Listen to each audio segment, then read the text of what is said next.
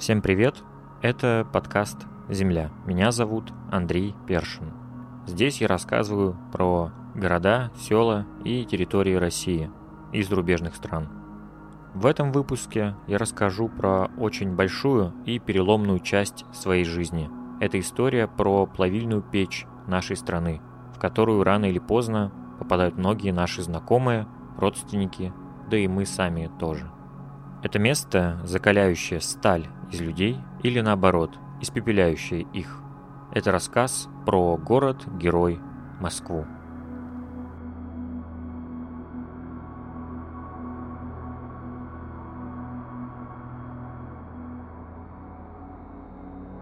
Что же такое Москва? Думаю, воспоминания из детства, лишенные взрослой аналитики, помогут составить ее первый образ в моей голове.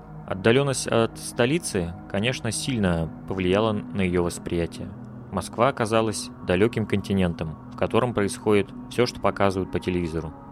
Одновременно представлялось, что в этом городе собирается все самое классное и самое страшное. Среди окружающих меня людей в сторону столицы звучали слова полные ужаса и возмущения. Часто можно было услышать, что это место, где происходит разгул бандитизма, похоти и на каждом углу вас выжидает маньяк. В то же время любой человек, связанный с Москвой, заочно и безоговорочно причислялся к человеку состоятельному. Как такие противоречия уживались в головах людей, я не понимал. Но, наверное, это было типично для жителя небольшого поселка или деревни.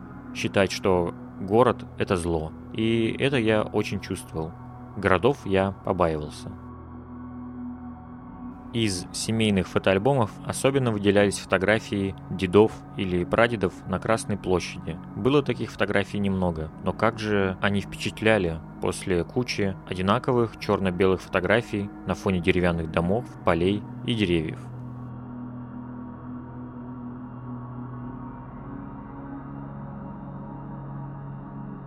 В Москву я никогда не хотел попасть, но наша семья там достаточно быстро оказалась, где-то в начале нулевых годов или в конце 90-х.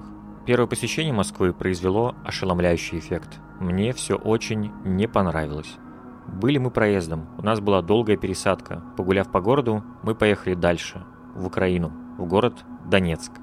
В Москве мы были долго, папа специально выбрал поезда с таким расписанием, чтобы показать нам Москву. Что же мне не понравилось? Да почти все. Толпы людей в метро, особенно еще не понравился этот запах метро. А от количества людей у меня в прямом смысле слезились глаза. Думаю, мозг не был готов к такому потоку информации, красок и событий. Но были и светлые моменты, а именно целых два. Это первое посещение Макдональдса.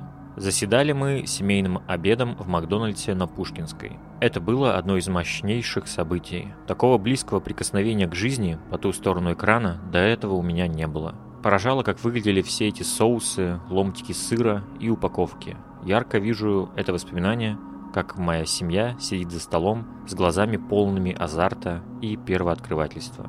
Какая прекрасная картина для одной семьи и весьма печальная для всей нашей отчизны. Второй момент – это, конечно же, Красная площадь. Помню, как издалека увидел кончик Спасской башни и уже обомлел. Ступив на брусчатку Красной площади, я сделал будто бы громкий шаг в своей жизни, и звуковая волна, отразившись от гума торговых рядов и стен Кремля, вернулась ко мне и ударила изнутри. Ощутилось величие места и понимание, что хоть это и не Макдональдс, но по уровню культурного шока ничем ему не уступающее место. Кроме самой площади, довелось увидеть уже несуществующую гостиницу «Россия», прямо позади храма Василия Блаженного. Внутрь этого храма мы тоже заглядывали, помню только голые серые стены и никакой церковной утвари, не помню, чтобы внутри она была. На обратном пути из Донецка во время очередной пересадки заглянули в мавзолей и погуляли у Кремлевской стены, где находится некрополь и бюст Сталина. Вот такие развлечения в столице для подрастающего россиянина. Макдональдс, Красная площадь, мумия в стеклянном гробу в темной комнате, ну и еще лабиринты Черкизовского рынка.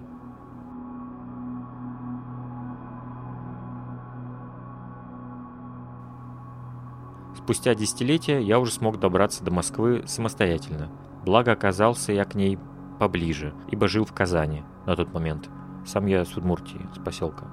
А в Казани я уже мог э, за очень небольшие деньги прыгнуть в поезд сидячими местами, как в автобусе, и отправиться в Москву. Одна ночь, и ты на месте. Правда, попутчики из-за дешевизны билетов попадались очень необычные, да и в целом атмосфера поездки напоминала смесь приключения и опасности. Триллер в узком пространстве. Но об этом в другой раз. Это движение и перемещение было чем-то вроде раскачки. Закончив универ, я вообще нигде не бывал, даже по соседству.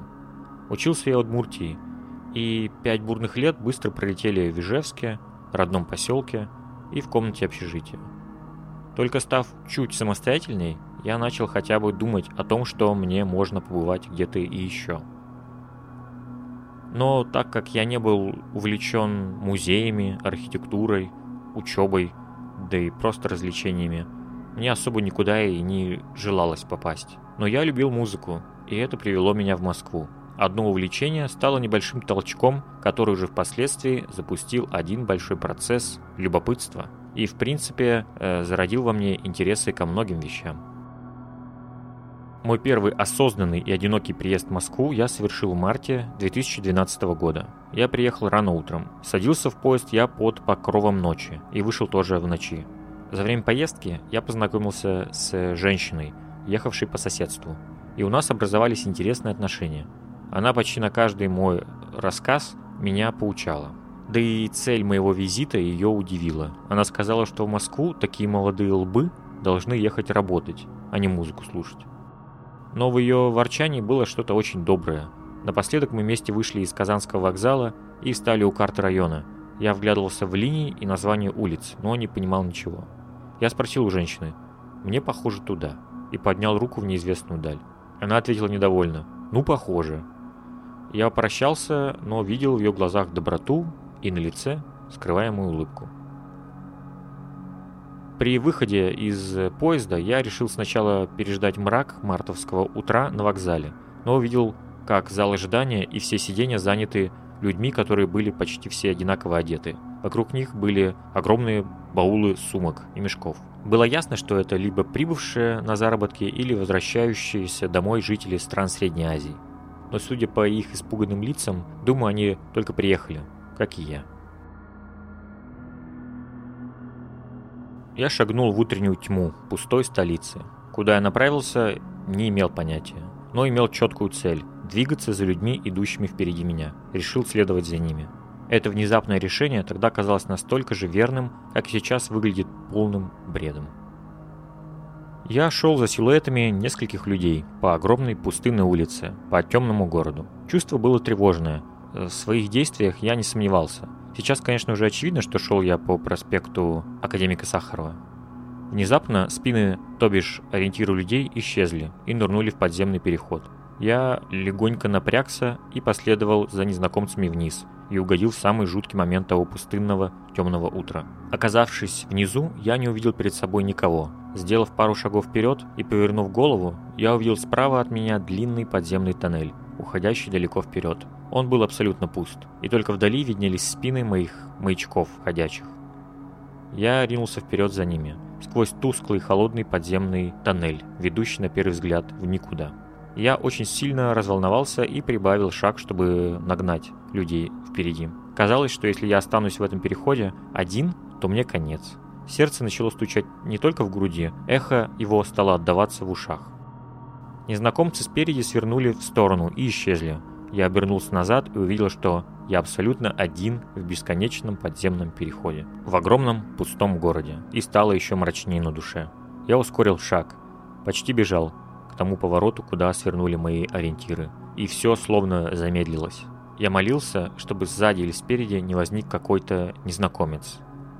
Я добежал до конца и увидел в стороне ступеньки, ведущие к черному небу, и обрадовался.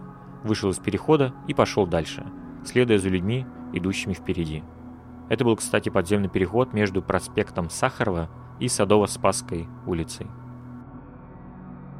Спустя время я дошагал до неизвестной мне площади и увидел букву «М», но метро было еще закрыто, поэтому, следуя зову природы и интуиции, я двинулся в какой-то парк. Двигаясь по нему, тревога прошла, стало спокойней, город начал медленно просыпаться. Я увидел надпись «Шоколадница» и ринулся туда. Со слов знакомых, это было универсальное место, где можно заказать лишь кружку чая и просидеть полдня. Так я и сделал.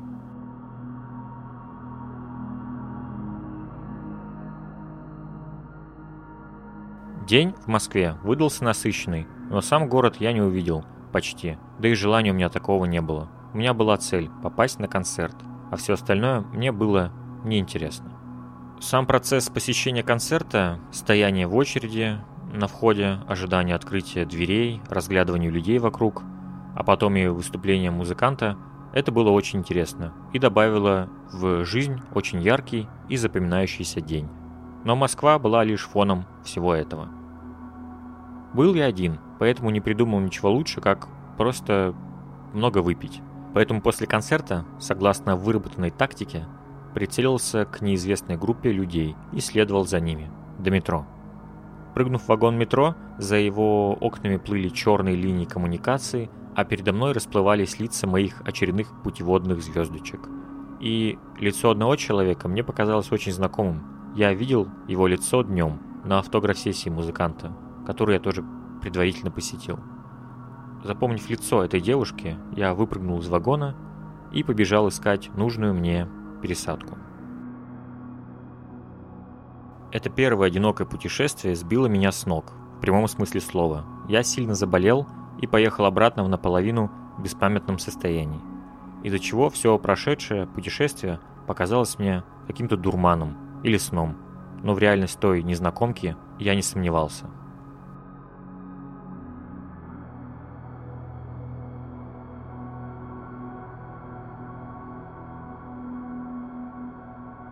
Спустя немного времени наступила весна, и я снова решил отправиться в путь, в солнечный край, под названием Украина. Путь снова пролегал через Москву, но в этот раз уже светлую и позеленевшую. Я решил наконец-то увидеть храм Христа Спасителя, который я ни разу не видел вживую. Да и, честно говоря, он умудрялся ни разу не попасть мне на глаза даже в виде маленькой точки где-то вдалеке. Мне уже казалось, что его не существует, даже мои московские друзья были бессильны мне помочь, когда я спрашивал дорогу до этого храма.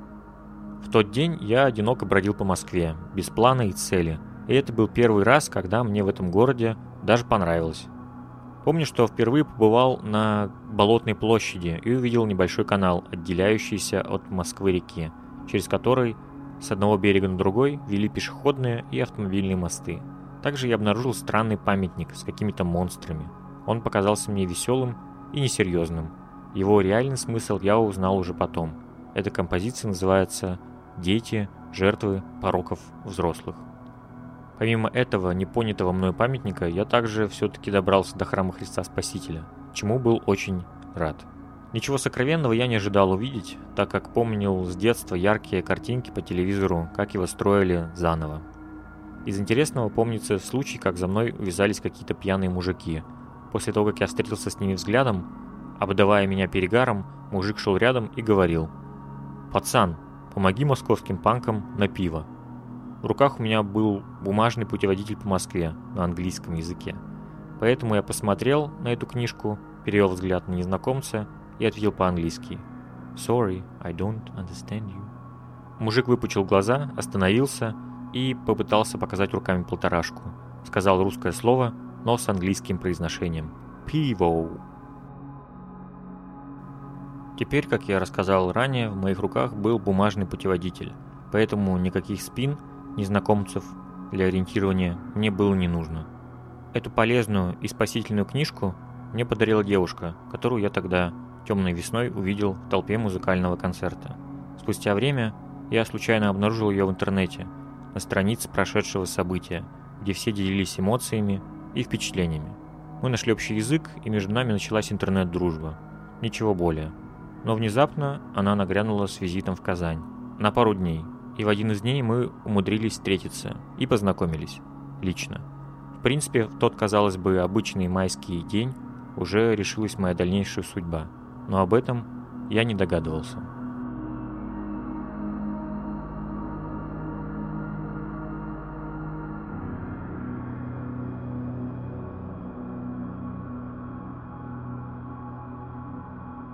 Спустя много недель я вернулся в Казань после долгого путешествия, и возвращение в реальность было тяжелым. Не было денег, не было фактически работы и перспектив, но в душе было полное спокойствие и благодать. Пытаясь как-то существовать дальше, я начал очень медленно щупать почву под ногами, пытаясь осваивать новые навыки. В моем случае это анимация и рисование. Но чаще всего я валял дурака, сидя в своей раздолбанной комнате с большим окном и белой тюлью поверх него, сквозь которое било солнце и падали тени от листьев, растущего перед домом дерева. Надо было что-то делать. Дружба по интернету внезапно переросла в сильнейшую взаимную симпатию, и мы решили встретиться вновь. Внезапно все проблемы и жизненная неустроенность исчезла. Я увидел перед собой бесконечный горизонт, и солнце, казалось, теперь не погаснет никогда. Мне стало ясно, что мне нужно уезжать в Москву.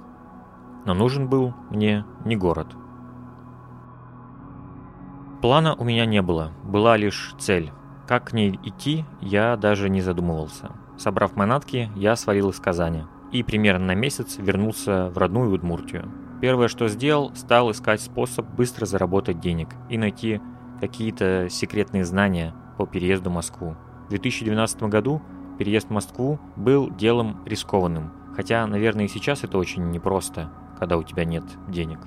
Добыв знания у людей, сумевших закрепиться в Москве, мне стало понятно, что эти советы для меня бесполезны. Поэтому очередной раз я решил просто расправить парус и ловить ветер, который меня куда-то да унесет. Моим большим козырем было наличие у меня фотоаппарата. Это позволило мне буквально за пару недель заработать денег на то, чтобы раздать все долги, купить билет и скопить чуток на первое время в столице – нет, я не продал фотоаппарат, я снимал свадьбы. Жил я в это время в поселке, у родителей. Снимал свадьбы тоже, людям из поселка. Но пару раз выбирался на заработки в Ижевск. Поняв, что в принципе у меня есть в кармане чуть больше, чем ноль, я купил билет в Москву.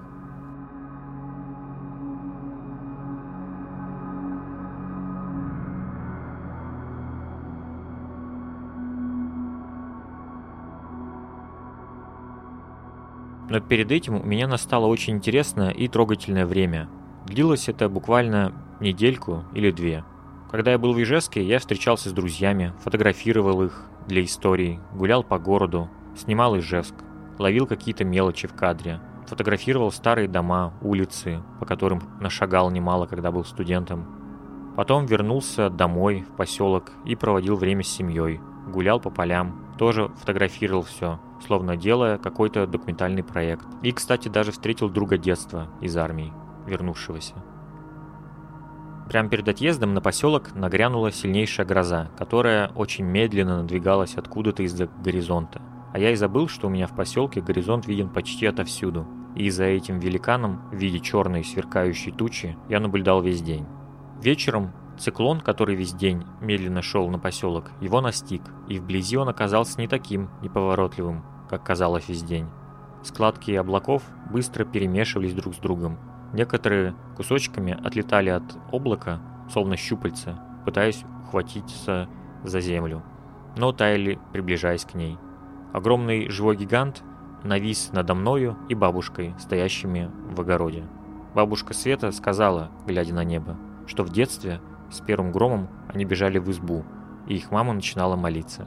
Поэтому грозу она боится до сих пор. Я зашел домой, и за окном с неба полился поток воды и засверкали молнии. Я вместо молитвы включил ambient музыку. Проще говоря, все время перед отъездом наполнилось отчетливым чувством перемен. Такое, наверное, со мной было в первый раз. Тогда я ясно понимал, что все теперь будет по-другому. И то старое я пытался сохранить, обнять и отпустить.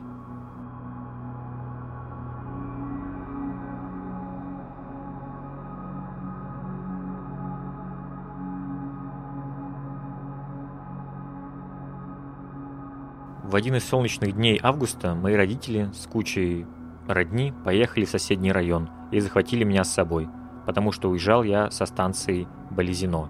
Это соседняя станция от моего поселка. Мне кажется, семья моя ехала на поминки и заодно решили проводить меня в Москву. Дорога заняла примерно час, после чего мы доехали до вокзала, и я сделал очень хороший снимок моей большой и еще тогда молодой семьи. На календаре тогда был 2012 год. Я запрыгнул в поезд, занял боковушку, с собой у меня была одна сумка и рюкзак. Сумку одолжил у папы. Ее, кстати, до сих пор можно найти в доме у родителей. Время ее потрепало, но иногда приятно отряхнуть ее от пыли и вспомнить, как в тот светлый день я именно с ней уехал в неизвестное московское приключение.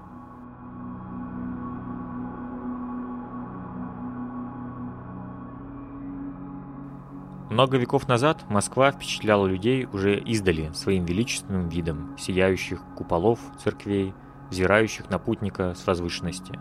В 2012 году ситуация не изменилась. Из окон вагон-поезда Москва впечатляла тем, что она очень рано начиналась, и приходилось просыпаться за час, потому что за час уже гравитационные туалеты закрывались на замок. В окне проплывали неизвестные еще новые районы города. Не было ни тревоги, ни радости. Внутри была гармония, близкая к той, которая присутствует в медленном и ритмичном ходе поезда. 19 августа 2012 года я вышел из вагона и оказался в потоке людей. Из динамиков женский голос сообщал о прибытии моего поезда.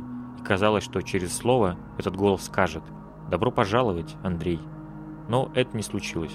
Было очень тепло и светло. В этот раз мне была не нужна карта или спины незнакомцев. Меня встречали и ждали, и мы с моей спутницей растворились в потоке жителей города.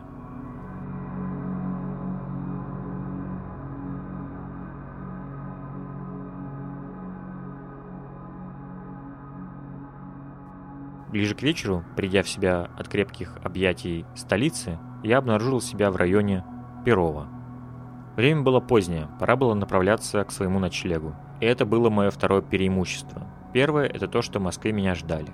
А второе – это то, что у меня были друзья, которые буквально через пару дней отчаливали в отпуск в Италию. Тогда, конечно, это звучало для меня, словно они улетают на другую планету. Короче говоря, они уезжали и оставляли мне на долгое время свою квартиру, а моим долгом было присматривать за их кошкой и пиявками. Да, бывают и такие питомцы. Мое временное пристанище оказалось в районе метро Алексеевская. Тогда я не разбирался в географии города, и казалось, что такие дороги, как проспект Мира, в Москве повсюду. Проводив друзей и захлопнув за ними дверь, я обернулся и в голове затикал таймер. Стали понятны сроки и масштаб задачи, стоявшей передо мною. За две недели начать новую жизнь ибо хоть меня и ждал в этом городе человек, но был я никем, и за спиной у меня не было ничего, абсолютно. Накормив кошку и поменяв воду в банке с пиявками, я начал действовать. Первое, что я сделал, это встал с дивана, вышел в город. Около станции метро Алексеевская я нашел салон связи и купил сим-карту, которой, кстати, пользуюсь до сих пор. Я достал из кармана свой кнопочный телефон и вставил туда новую сим-карту – Вышел из маленького тихого салона связи, и меня захлестнул сильный шум проспекта. Вокруг возвышались огромные здания. Вдали было видно ракету. Это памятник покорителям космоса на ВДНХ. Я будто стоял на обрывистом берегу бурной ревущей реки, которая неслась вперед, а эти большие здания с двух сторон были скалами.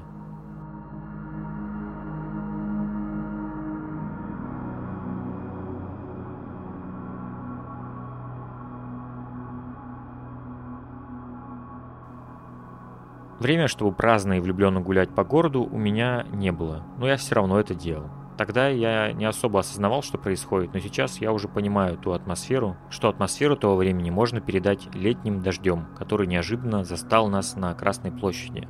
Это было сюрпризом, потому что солнце продолжало ярко светить, но с неба прилась вода. От такого дождя не было желания прятаться, мы просто шли по брусчатке, и без того яркий город по-настоящему заблестел, и вокруг все осветилось. Теплый, легкий летний дождь, после которого воздух свеж и полон новых надежд.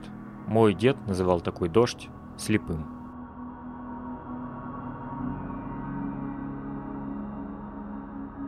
Но на землю меня тут же опустил визит в столовую на последнем этаже ГУМа.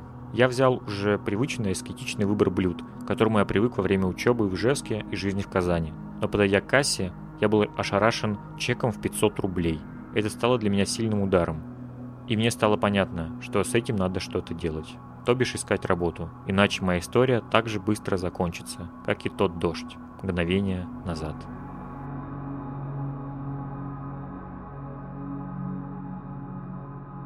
Поиск работы в середине 2012 года был уже не таким сложным, ибо существовал интернет.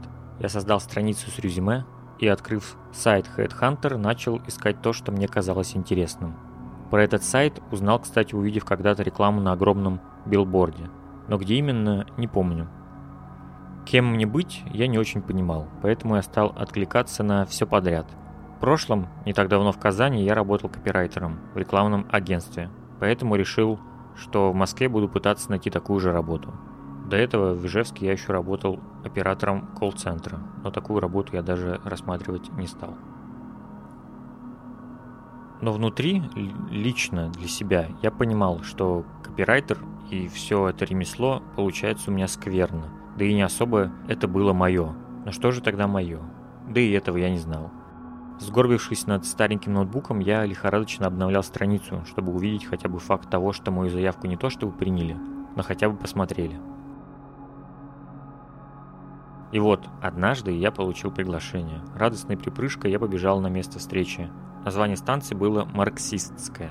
Я заранее записал адрес и начертил маршрут на бумаге.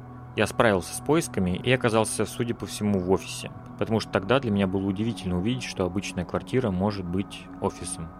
Я общался с каким-то очень серьезным усатым мужчиной взрослого вида. Он без интереса говорил со мной и спрашивал то, что было указано в моем резюме. Меня это удивляло. Казалось же, они позвали меня, значит, я должен был быть им интересен, но я ошибался. Внезапно этот мужчина дал мне пару минут на размышление и озвучил мне задачу, которую мне нужно было решить прямо во время собеседования, а именно придумать какой-то творческий конкурс. Я впал в ступор, но что-то в итоге рассказал. Он выдохнул, посмотрел на меня грустными глазами и сказал, «Ну вы, наверное, сами все прекрасно понимаете. Не будем тратить мое и ваше время». Вот так я пролетел с должностью в компании какого-то агентства по организации всяких событий – я вышел наружу, оказавшись на Марксистской улице.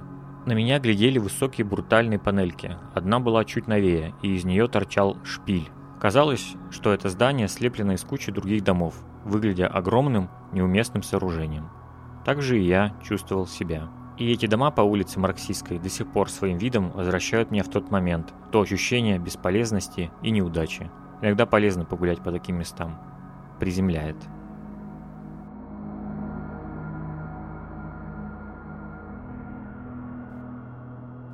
Потом меня пригласили на еще одно собеседование, снова копирайтером. Местом встречи был циферблат. Это меня очень вдохновило. Тогда это место было точкой притяжения очень интересных, на мой взгляд, людей. Предчувствие было хорошее. Казалось, ну вот здесь меня поймут. Придя заранее, я сел на скамейку в небольшом сквере с памятником Николаю Чернышевскому. Рядом находится шумная улица Покровка и гремят трамваи. Дождавшись своего часа, я пришел на встречу. Обстановка циферблата оказывала очень приятное ощущение. Мы уединились за столиком с каким-то очень добрым молодым парнем, с пышными растрепанными волосами. В этот раз мне показалось, что я оказался рядом со своим человеком, в своей тарелке. Мне, кстати, он даже чаем угостил, это была настоящая роскошь.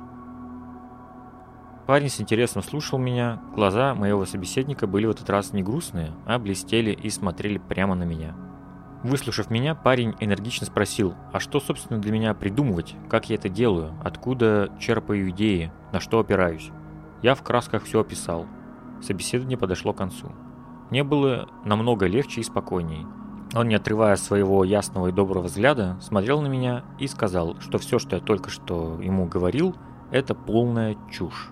Чтобы придумывать идеи и писать интересные тексты, нужна структура, методики, и начал перечислять различных авторов и разные книги.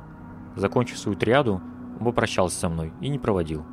Я вышел из циферблата в прострации и с ясным пониманием того, что похоже и вправду, копирайтером мне не быть.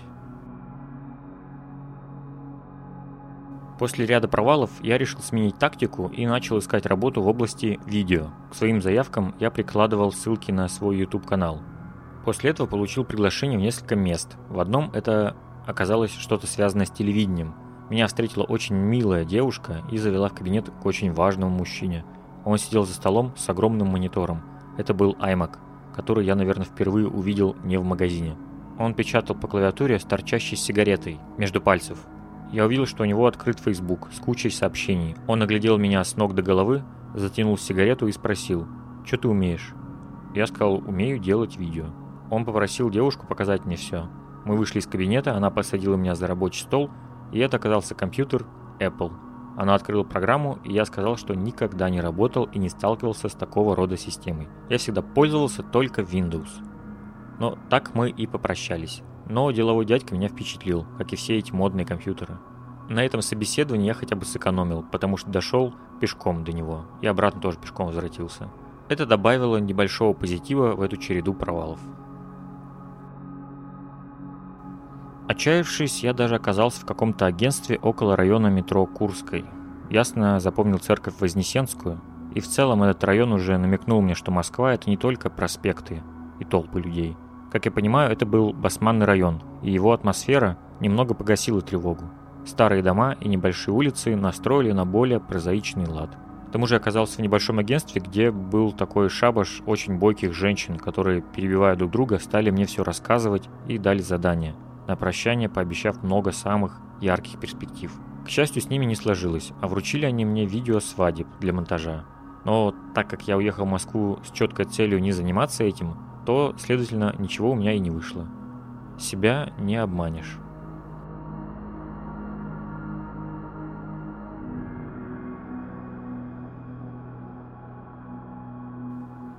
Мне не везло, меня поучали, игнорировали. Все это не очень помогало мне верить в успех моей затеи. Начали закрадываться мысли в поиске работы в другой сфере, даже более примитивной. Кто знает, на что бы я согласился, отчаявшись окончательно.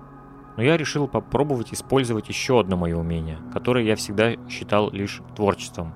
Отношение у меня к этому было несерьезное. С детства я рисовал просто сам по себе, а в университете начал рисовать мультики. Я подумал, что надо обворожить людей чем-то таким, не текстом, не ссылками на YouTube. Открыв ноутбук, в один вечер я решил нарисовать свое резюме и стал прикладывать его к своим заявкам. Это был PDF-файл с картинками, я нарисовал свое резюме в виде анонса к фильму. Сейчас мне кажется, что это выглядело глупо и наивно. Там был в главных ролях я, Андрей Першин. Название фильма это была должность. Жанр это Жанр фильма это было описание моих навыков. В конце была сумма бюджета фильма. Это была желаемая зарплата. И все это было как комикс и в рисунках. Вот такой феерический цирк. Ну и похоже, этот отчаянный шаг и использование своего хобби сработало. Через некоторое время мне дали тестовое задание и пригласили на беседу. В отличие от предыдущих, я совершенно не помню, как она прошла, но меня взяли на работу. Это был великий день. Но не то чтобы взяли сразу. Меня приняли на период, который в России звучит очень необычно, словно металл проверяют на прочность. Это называется испытательный срок.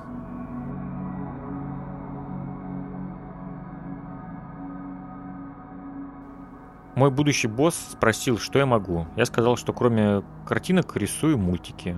Он спросил, мультик нам сделаешь? Я сказал, что да, хотя толком еще ничего не умел. Пытался изучать программы раньше, но бросал это дело из-за отсутствия сосредоточенности. В этот раз я понял, что другого выхода у меня просто нет. Как-нибудь научусь, подумал я. Перед завершением нашей встречи мой будущий начальник спросил меня, компьютер-то у тебя есть? Я сказал, что есть ноутбук. Работа нашлась, Первая миссия была выполнена. Чудом.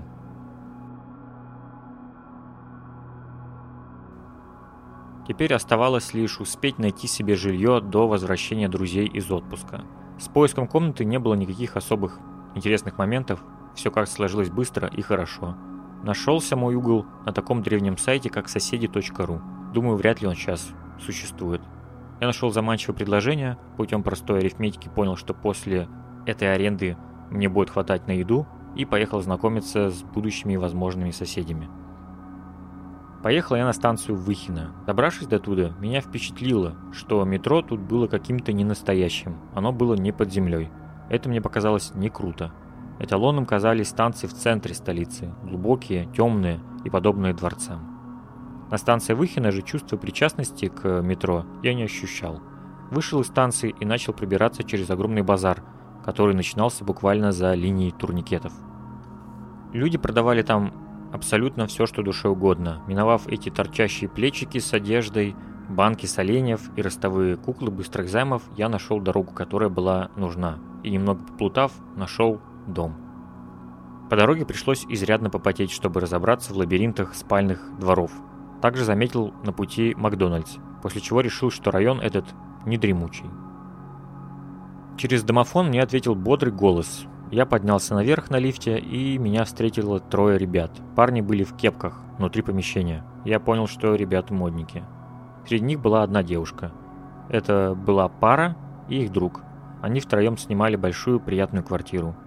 Квартира была светлая, аккуратная и чистая. После тех мест, где мне довелось жить ранее, в Ижевске, например, в Казани, эта квартира и эти веселые ребята показались мне настоящим чудом и везением. Единственный минус был в моей будущей комнате. Она была маленькая. Да и сложно было назвать это комнатой. Мне была очень легкая стеклянная дверь с прекрасной слышимостью всего того, что происходит в коридоре и на кухне. Но тогда же я не знал, что эти ребята неугомонные и безудержные тусовщики. Я тут же на все согласился и быстро переехал в Выхино. К счастью, никаких сумм сверху я не платил. Безмятежность московских тусовщиков хорошо помогла моему безвыходному и безденежному состоянию. В один из дней я приехал к ним с сумкой и рюкзаком, зашел в комнату, кинул вещи на пол и глянул в окно. Из него был потрясающий вид на панельные дома и деревья. Облака озарились бордовым закатом, и было так красиво, но самое главное, стало спокойно. Я остался в Москве. Солнце, вспыхнув, скрылось за линией горизонта, которые рисовали панельные дома, в которых люди начали включать свет в квартирах. И в одном из этих окон зажег свет и я сам.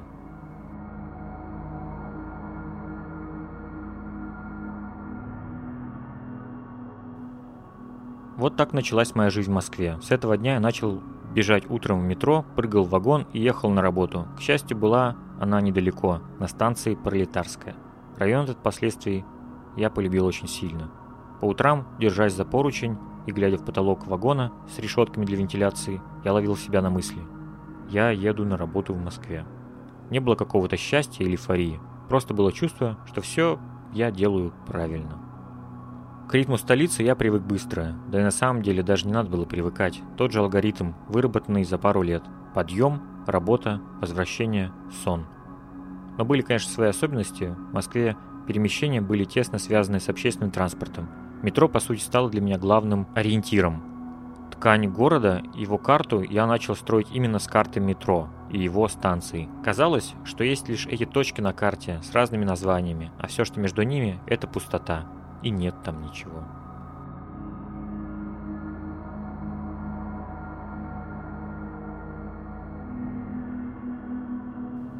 Выхина мне нравилось, мой район назывался Вишняки. После Алексеевской он выглядел спокойнее, зеленее и как-то проще. Это был спальный район старого образца, высеченный по советским лекалам и обросший современными элементами. На выходе из станции Выхина после ларьков и дикого рынка стояло бесконечное количество маршруток. Их было так много, что я никогда не понимал, как они умудрялись все мирно разъезжаться и тут же подхватывать своего пассажира, бесконечно сменяя друг друга. Какой-то один большой организм с единым мозговым центром, где маленькие белые газельки словно управляемы одной большой невидимой силой. Иногда я тоже пользовался маршрутками, потому что пеший путь до метро составлял примерно полчаса, а маршрутки сокращали его в два раза. Район обладал интересными панельками, намешанных в вишняках было много. Разные эпохи домов образовывали часто единые дворы. Была улочка с длинной аллеей магазинов. Было заметно, что это бывшее помещение бытсервисов и универмагов, еще времен социализма. Теперь же все это превратилось в сетевые супермаркеты, парикмахерские и другие места с услугами и сервисами – но так как это была аллея, то эта торговая улица, хоть и была пестрая от рекламы в лучших традициях кича, на вроде красного текста на желтом фоне с надписью «Куры гриль 24», а рядом было, например, слово «ксерокопия». Но благодаря смыслу, который был заложен в это место тогда, в каком-то советском бюро, здесь было все равно уютно проходить мимо. В Вишняках того времени определенно было то, что потом и стало для меня Москвой, и то, что я до сих пор люблю.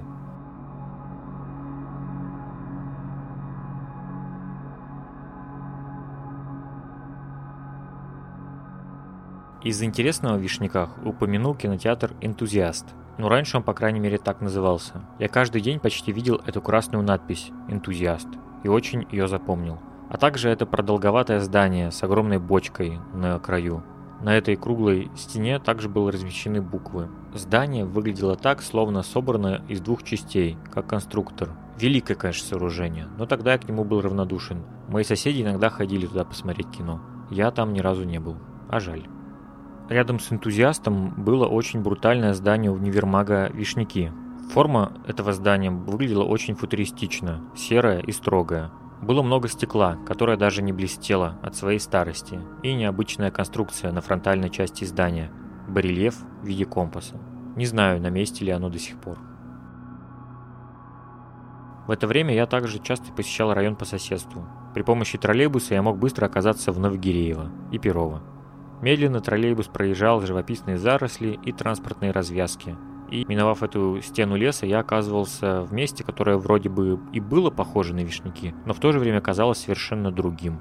Новогиреево и Перово мне казались лабиринтами панельных домов, утопающих в зелени. Мне нравились эти нависшие над тротуарами заросли и ветки, сквозь которые проглядывались окна бетонных зданий. Поначалу мне казалось, что я всегда буду плутать в этих дебрях, но через пару прогулок я уже легко знал этот район и даже различал дома, которые на первый взгляд кажутся одинаковыми.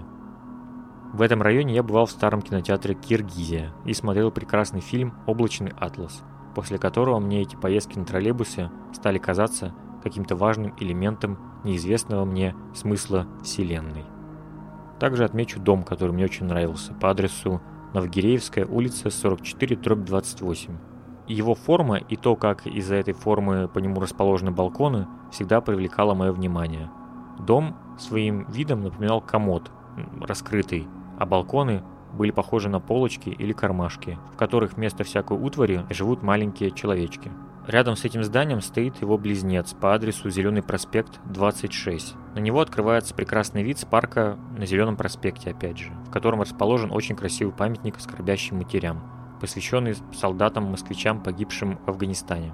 Причем изначально эта скульптура в образе трех матерей была создана еще в 1972 году и называлась «Оставшимся без погребения». И только в 1992 году ее использовали для совсем другой военной тематики. Автор памятника Вадим Сидур. Перово расположен музей этого великого советского скульптора. Свой стиль он называл «гроб-арт». Еще проезжая по этому району на троллейбусе, я часто видел из окна музей наивного искусства, и часто видел афишу с его выставкой, которая называлась «Все проходит, как пароходик».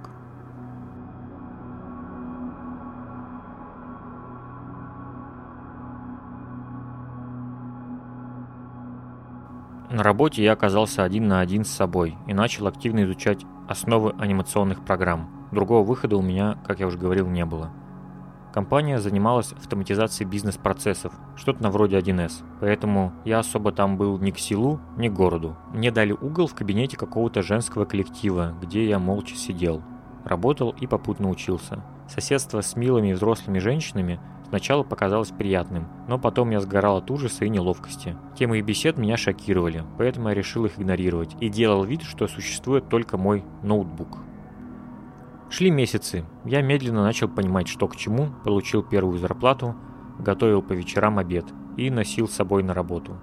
Кстати, существование такого бренда, как «Красная цена», очень помогло мне на начальном этапе моей жизни в Москве. В общем, жизнь стала на рельсы. Первое время в Москве было сумасшедшим и очень быстрым. Примерно за полгода я обучился тому, что я всегда откладывал – анимации. Я начал много работать, обнаружил, что мои Навыки стали интересны и другим людям в интернете. Двигаясь вперед на ощупь, я начал делать проекты помимо своей основной работы. Тогда я еще не понимал, что это я так фрилансил. Мне, конечно, это было интересно. Новая жизнь, новая работа, новые люди. Но первое, что заставляло меня действовать, это ощущение хрупкости всего этого. Казалось, что все может в один момент исчезнуть. и поэтому надо суетиться как можно больше. И деньги тоже лучше держать впрок. В эти первые времена в Москве я видел мнимость моего счастья, которое улетит в тартарары при первом дуновении легкого ветра. Но и радости жизни я тоже старался не забывать, и мы с моей спутницей стали часто забегать в фудкорты торговых центров, и как дети, которым впервые вручили личные деньги, покупали бургеры, колу и кучу другой разной еды. Для меня пир начала московской жизни – это крошка-картошка аж двумя горячими наполнителями.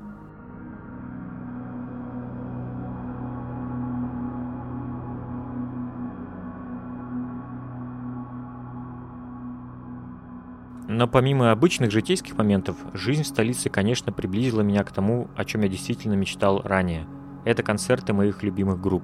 Первыми из этого списка стал приезд японской группы «Моно» в клубе «План Б». Тогда я не особо ориентировался в Москве, помню, выбежал из метро, а мне в лицо бил снег. Я бежал на концерт, глядел по сторонам и думал, какой интересный район, старинные дома и какое-то огромное непонятное здание из колонн со шпилем. Это был театр российской армии, но откуда мне было тогда это знать? Второй моей мыслью было удивление, потому что теперь так просто увидеть то, что тебе нравится, нужен лишь билет, метро и терпение. Под эти холодные звуки гитар подошел к концу 2012 год. Благодаря жизни в Москве я впервые смог позволить себе новогоднее путешествие, и мы встречали 2013 год на Замковой горе во Львове, ослепленные огнями тысячи фейерверков.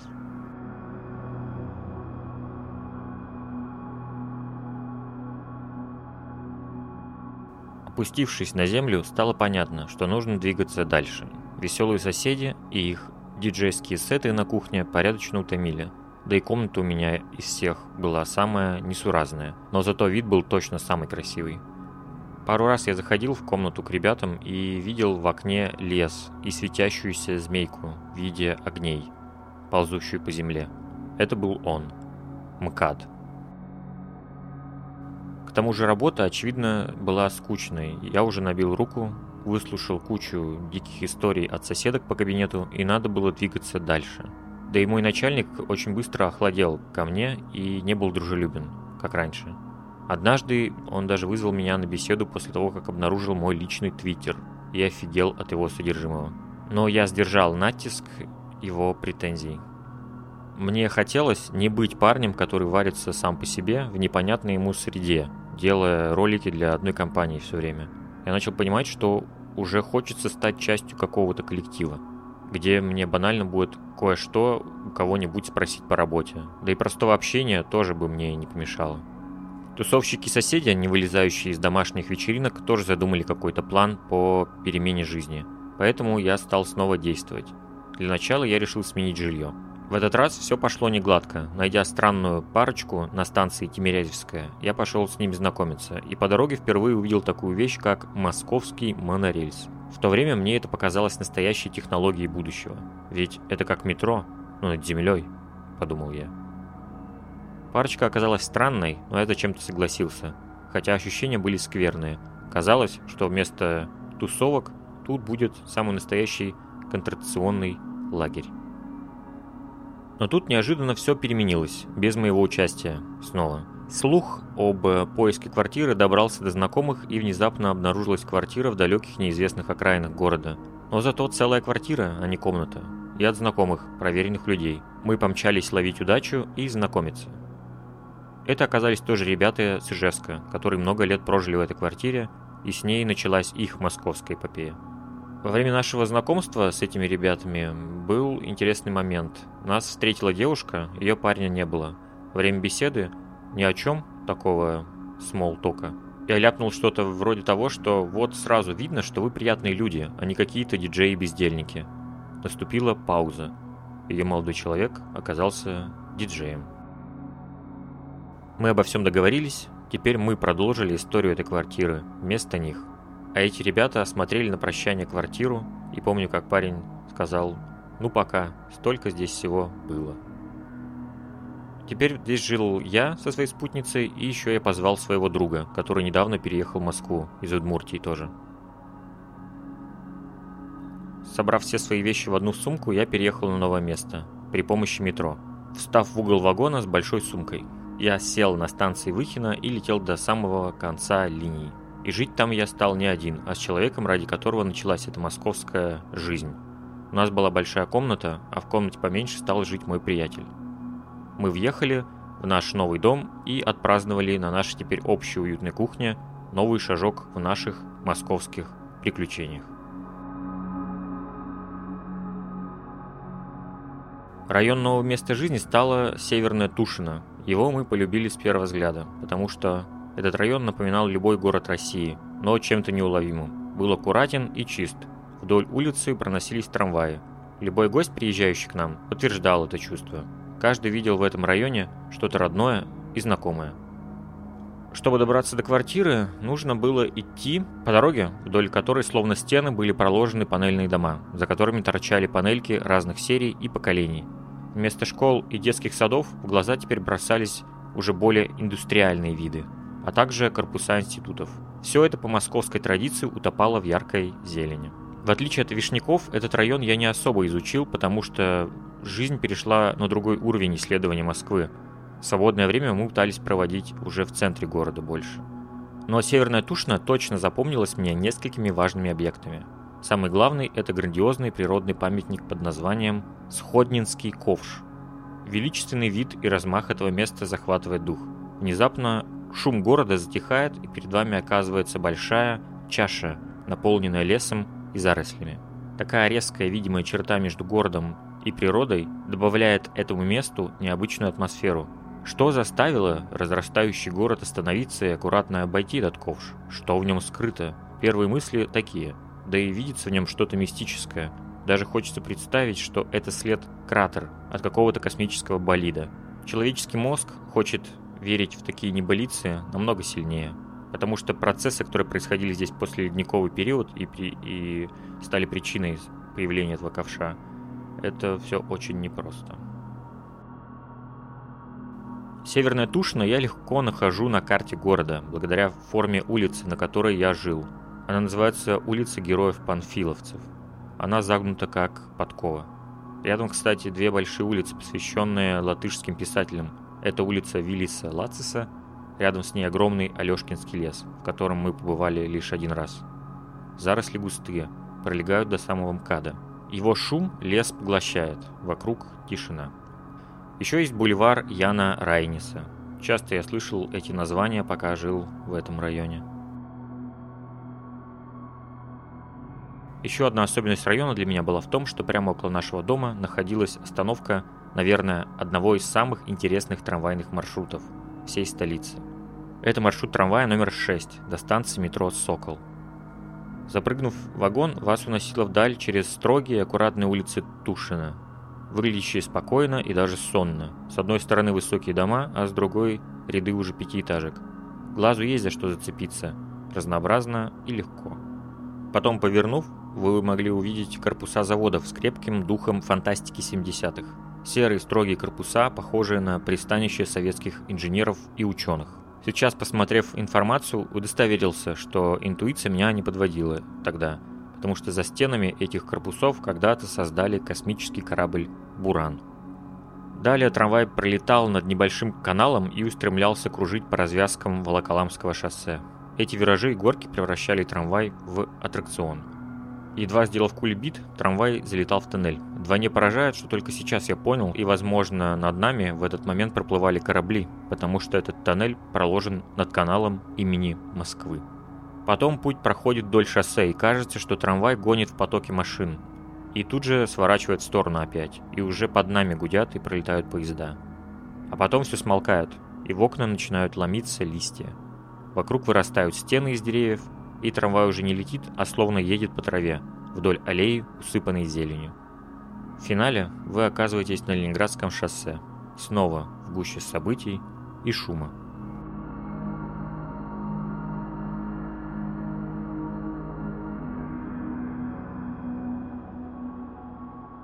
Две 2013 год в Москве был заметно спокойней, столица стала казаться дружелюбнее, краше и доступнее – работа окончательно мне стала неинтересна, и ночами я делал другие проекты. Это достигло таких пределов, что однажды я обнаружил себя сидящим ночью за компьютером и делающим какой-то видеоролик про тракторы. И это был день моего рождения. Я понял, что пора что-то менять. Я нашел новую работу в анимационной студии. Как же я был рад встретить новых людей и стать частью тех, кто со мной занимается одним делом. Познакомился с новыми людьми и стал ходить на обеды вместе с ними. Раньше я почти год обедал в одиночестве.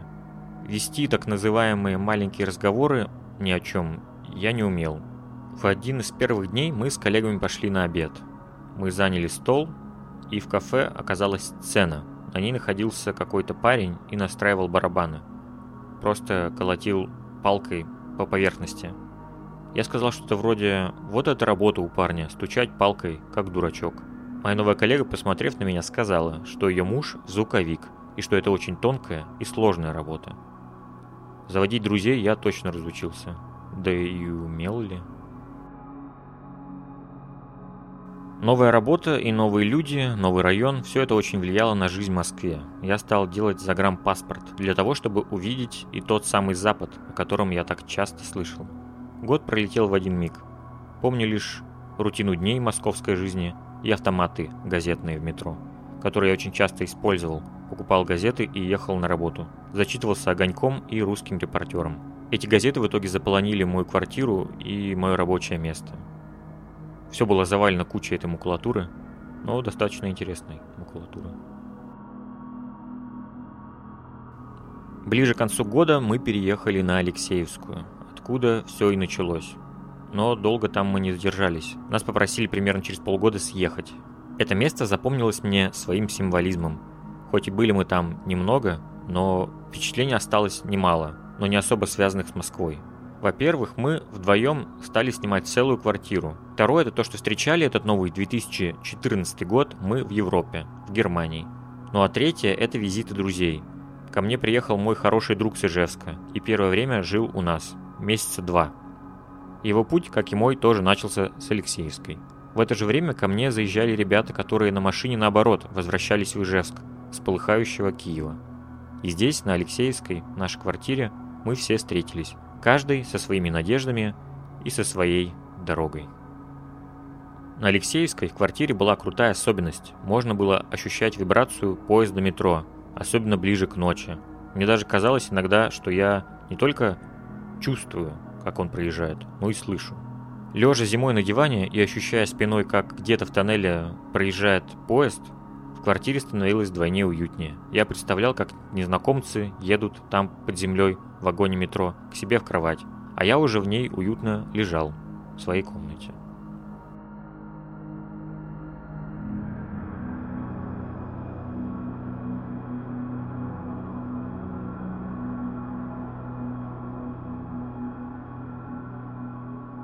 Наступил 2014 год. Мы обосновались в новом районе. На этот раз это была Марьина роща. Это первый раз, когда квартиру мы сняли не при помощи знакомых, а воспользовались интернет-сайтом ЦИАН, где в то время присутствовали лишь риэлторы и астрономические суммы, которые состояли из депозитов, комиссии и много чего еще. До этого я умудрялся обходить все это стороной. Но в этот раз у нас другого выхода не было, да и желание оставаться поближе к центру города перевешивало желание сэкономить. Были попытки найти квартиру без подобных грабительских схем, но одна женщина, похоже, посчитала меня мигрантом, когда услышала, что я с Удмуртии. Меня это очень впечатлило. Это была какая-то пожилая, очень интеллигентная женщина. Но потом я услышал от нее «Вы из Удмуртии? И какова ваша причина нахождения в Москве? Это рядом с Киргизией?» Разговор был по телефону. Я провел этой милой женщине небольшой ликбез по географии России. Еще был случай с девушкой помоложе, прекрасный вариант. И про Удмуртию она тоже понимала и не знала, где она находится. Но был один нюанс. По договору девушка просила привязать сумму аренды к курсу доллара. Это меня сразу насторожило, и как же мое предчувствие меня не подвело. Ибо в конце 2014 года, что произошло с курсами валют, думаю, мы все прекрасно знаем. В итоге мы начали жить на Мариной роще. В этот раз впервые все оказалось не очень душевно. Владелец квартиры оказался мелочным и выглядел человеком, которому чудом досталась квартира в Москве и это вскружило ему голову. Но проблема, что в голове-то, похоже, ничего и особо не было. Несмотря на это, именно с Мариной Рощи начался период самого прекрасного времени в столице. Причины этому куча. Первое это то, что теперь мое окно стало выходить на бурную серую реку под названием Третье транспортное кольцо. Теперь вместо уютной и далекой окраины с ее ощущением спокойного бытия рядом с невидимым кадом мы оказались в гуще московской жизни. И самое главное, все это было в шаговой доступности. И это все изменило. А моя работа оказалась всего лишь в 20 минутах ходьбы пешком моего дома. Я практически перестал пользоваться метро и позабыл про покупку проездного. Также именно поэтому этот район я до сих пор помню лучше всех, потому что много по нему гулял. Из окна помимо машин виднелся проспект с рядом достаточно высоких одинаковых жилых домов. Очень выглядело это рационально и по-советски. Проспект назывался Олимпийский. И для чего это все было построено, читалось в этом названии. Еще виднелся храм, я сразу понял, что он особенный. Это был даже огромный собор армянской апостольской церкви. Во дворе была какая-то заброшка и школа, а за всем этим лежал 11 и 12 квартал Мариной рощи. После соседства с третьим транспортным тишина этих кварталов поражала. Удивляла, как даже в многомиллионной Москве где-то сохранились такие закутки, зажатые между железнодорожными путями и огромными трассами, но словно спавшие крепким сном. Тут между домами бегали коты, редко проезжали машины, где-то иногда свистел поезд и был даже сельского вида продуктовый магазин. По соседству было здание «Планета КВН», которое выросло здесь на теле бывшего кинотеатра «Гаванна». Тут же стоит огромный торговый центр с удивительным названием «Райкин Плаза». Но хотя чему удивляться, помню, на станции Ленинский проспект я бывал в торговике под названием «Гагаринский» где с фудкорта открывался прекрасный вид на пухлые градирни, извергающие пар, на соседний ТЭЦ. Но вернемся к Мариной роще. В Райкин Плаза, помню, я смотрел фильм «Левиафан» Звягинцева. Зрителей было мало, но они были очень шумные.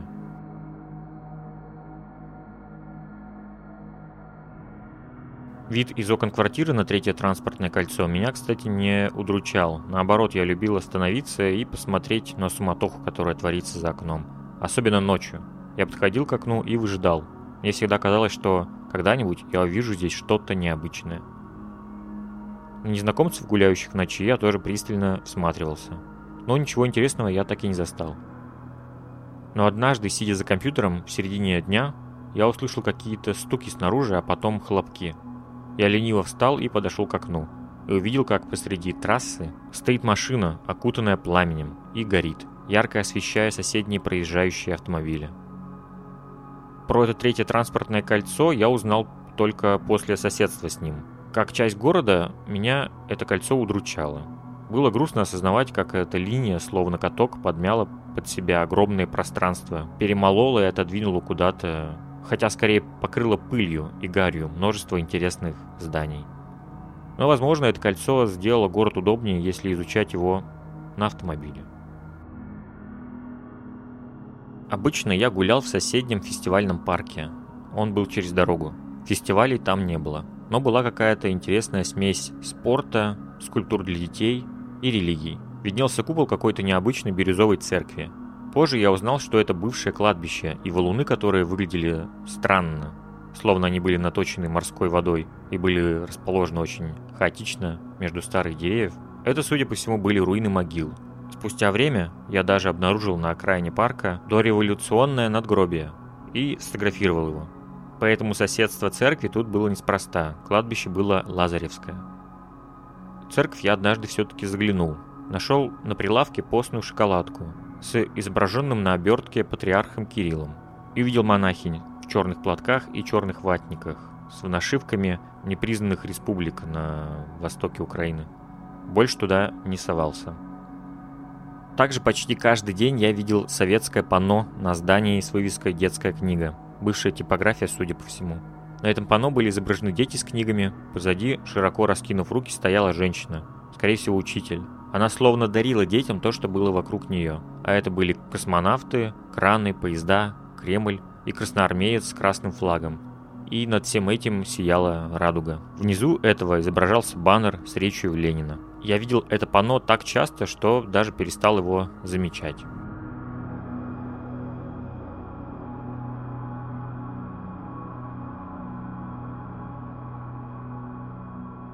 Работа ждала меня на улице Образцова, и этот район до сих пор невольно заставляет мои ноги идти в этом направлении, когда я оказываюсь в Москве вновь. Тогда на своем пути я хорошо помню трансформаторную будку на улице Советской Армии, которая была превращена в сцену из романа «Мастер и Маргарита».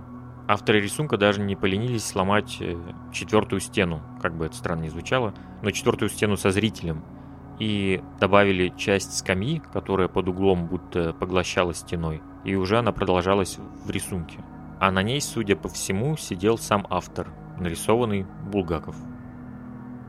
Рядом с местом работы звенели трамваи и находилось очень необычное здание, но спустя время я понял, что это настоящее московское сокровище.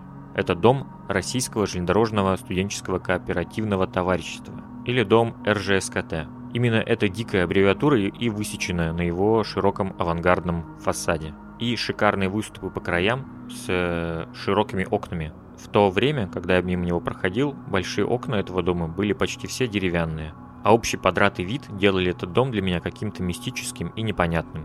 Стоит увидеть. Напротив этого дома стоит корпус транспортного вуза МИИТ – Московский институт инженеров транспорта. Территория корпуса и само здание выглядело очень аккуратно и притягательно. Настоящая альма-матер.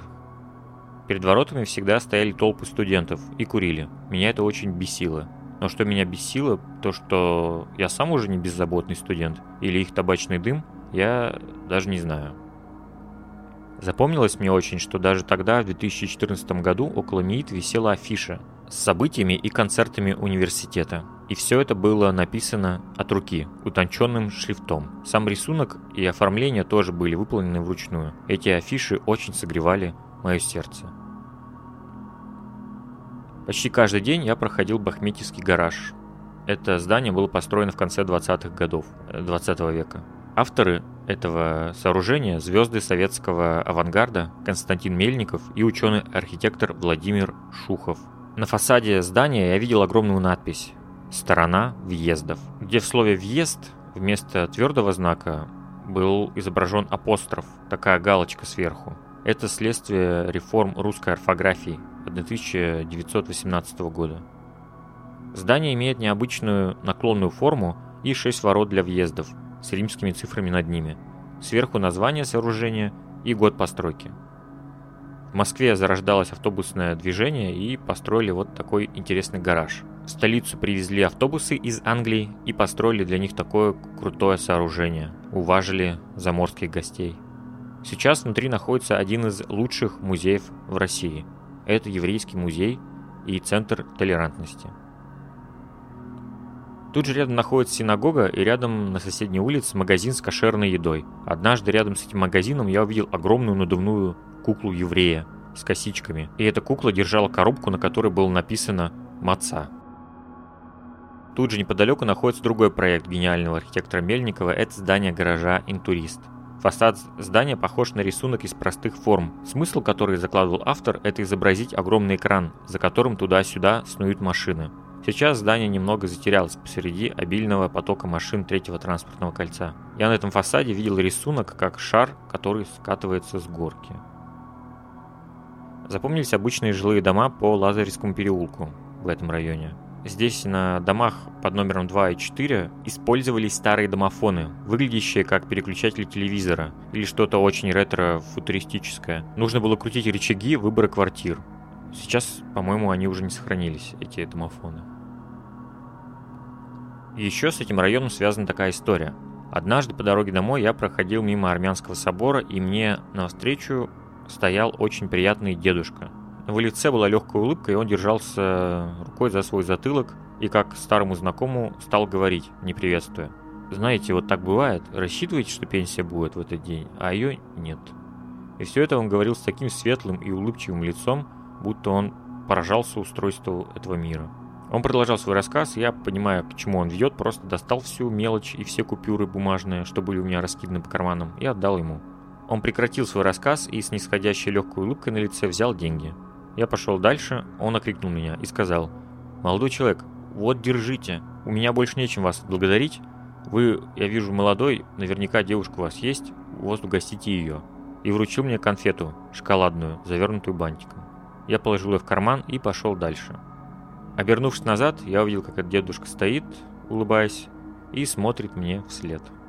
Я прошел мимо одного из самых старейших зданий Москвы, это церковь Трифона в Напрудном, и, и перебирая конфету в своем кармане, понял, что пора идти домой и попить чаю.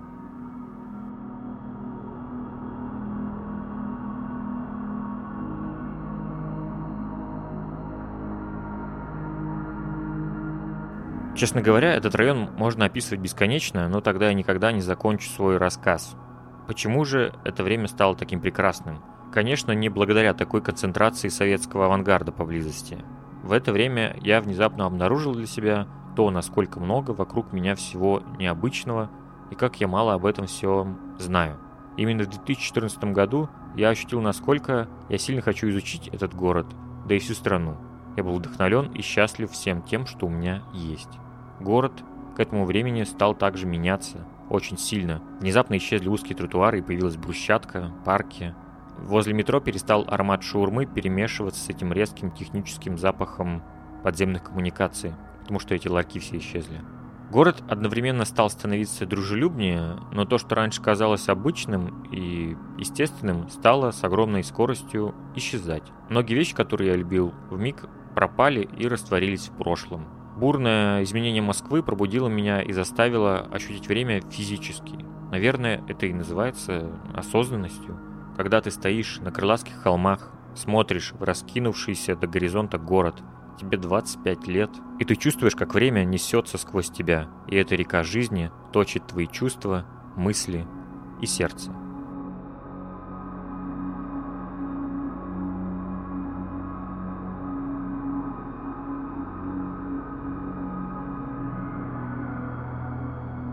Все это свалившееся на меня откровение происходило на фоне кошмара, который разразился где-то посреди большой общей южной степи двух, казалось бы, близких стран. Этот фон добавлял всему, что я испытывал, не только ощущение личного какого-то события.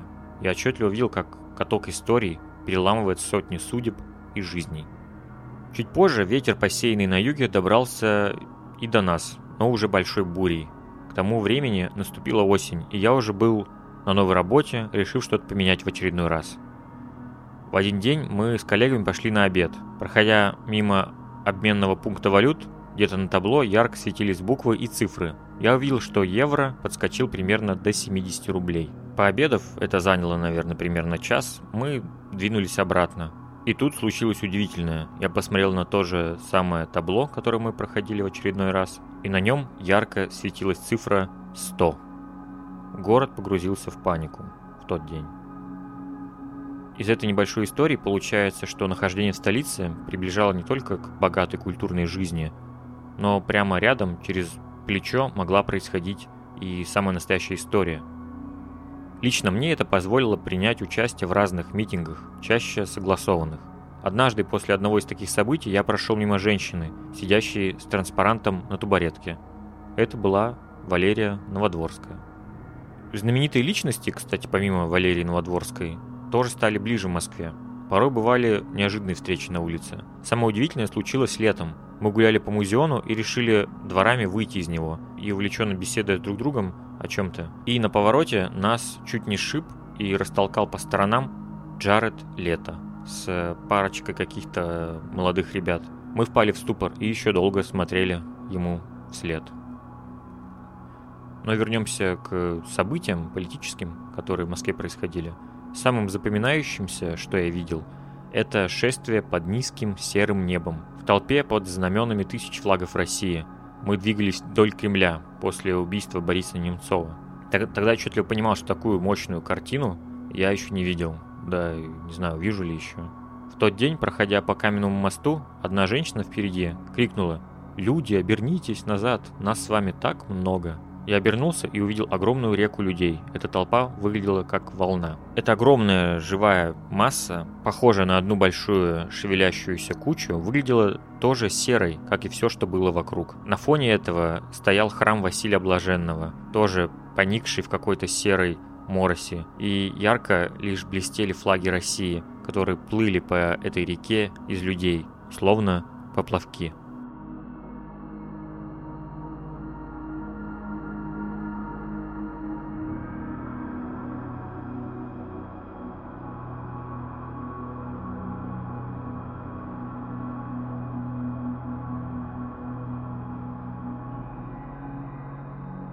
Но это я забежал чуть вперед, да расскажу про 2014 год. Ближе к концу этого года, как я ранее упомянул, я устроился на новую работу, с которой меня достаточно быстро уволили из-за разразившегося кризиса финансового.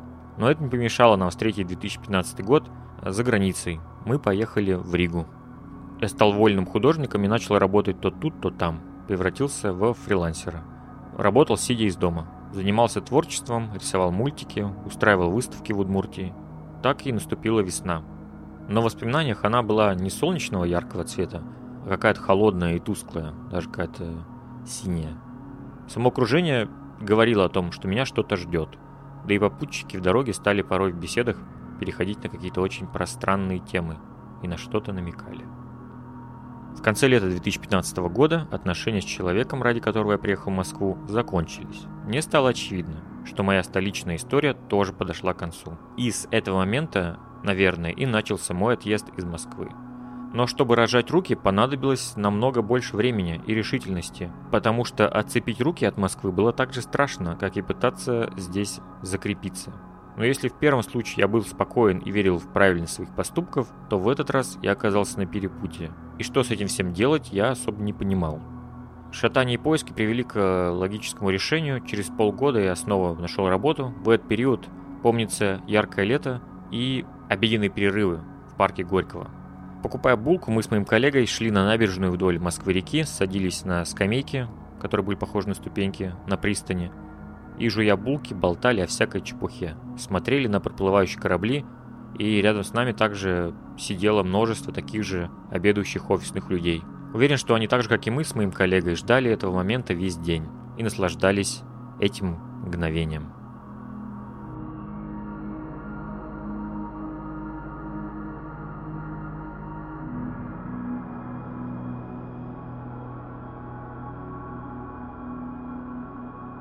Примерно в конце 2015 года на работе со мной снова распрощались, и в 2016 году я снова стал сам по себе. Опять стал фрилансером, был то тут, то там, и все повторилось. В июле 2016 года я, собрав свои вещи, официально завершил свою московскую историю, вернувшись в Удмуртию.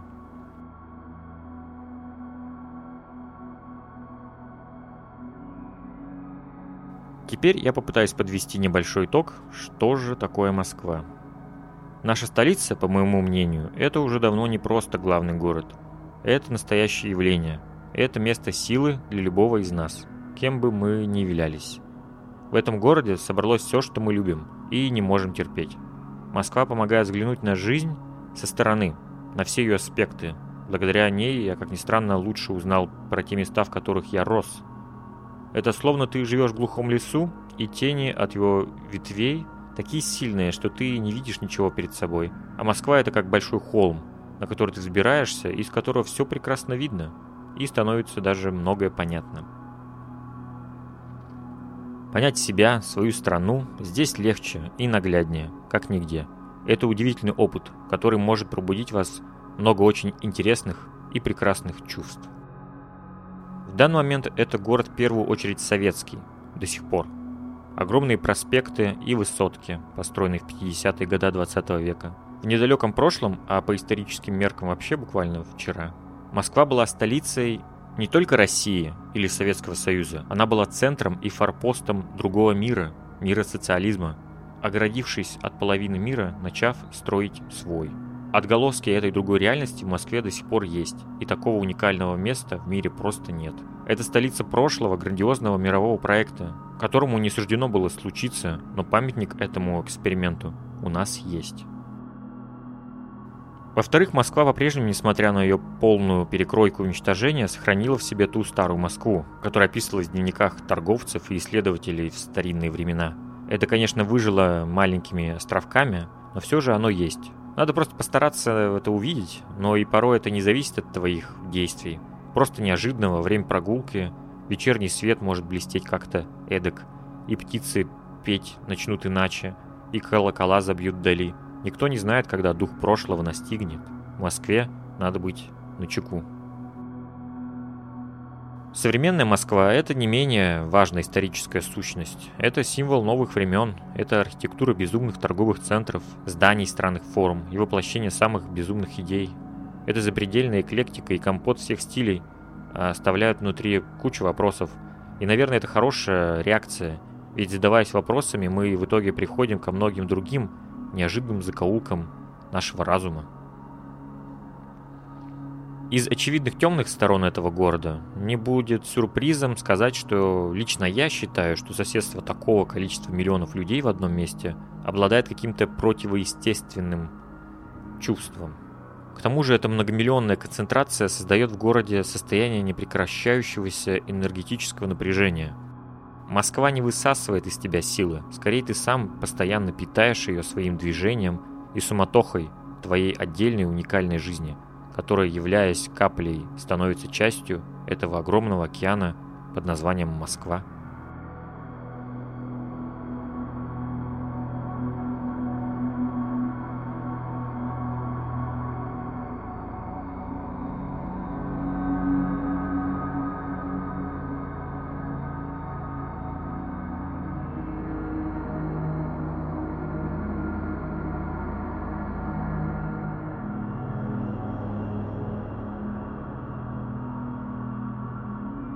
Но что я? Я по негласному закону жизни в очередной раз в Москве увидел свою путеводную звезду.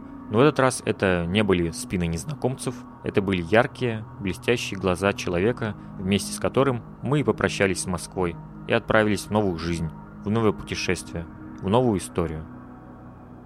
Но где-то вдалеке для нас словно горят огни и ориентируют нас в потоке жизни.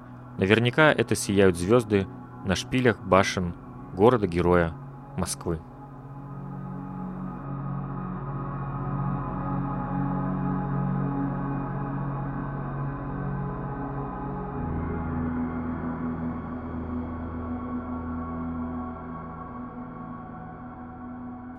На этом история про Москву заканчивается. Подкаст «Земля» не особо часто пополняется новыми выпусками, но впереди еще много того, о чем было бы интересно поведать, в том числе и за пределами России. Главной поддержкой для меня будет ваша оценка и отзыв на Apple Podcasts и Яндекс Музыке. Спасибо большое, что слушаете и не забывайте. До скорых встреч!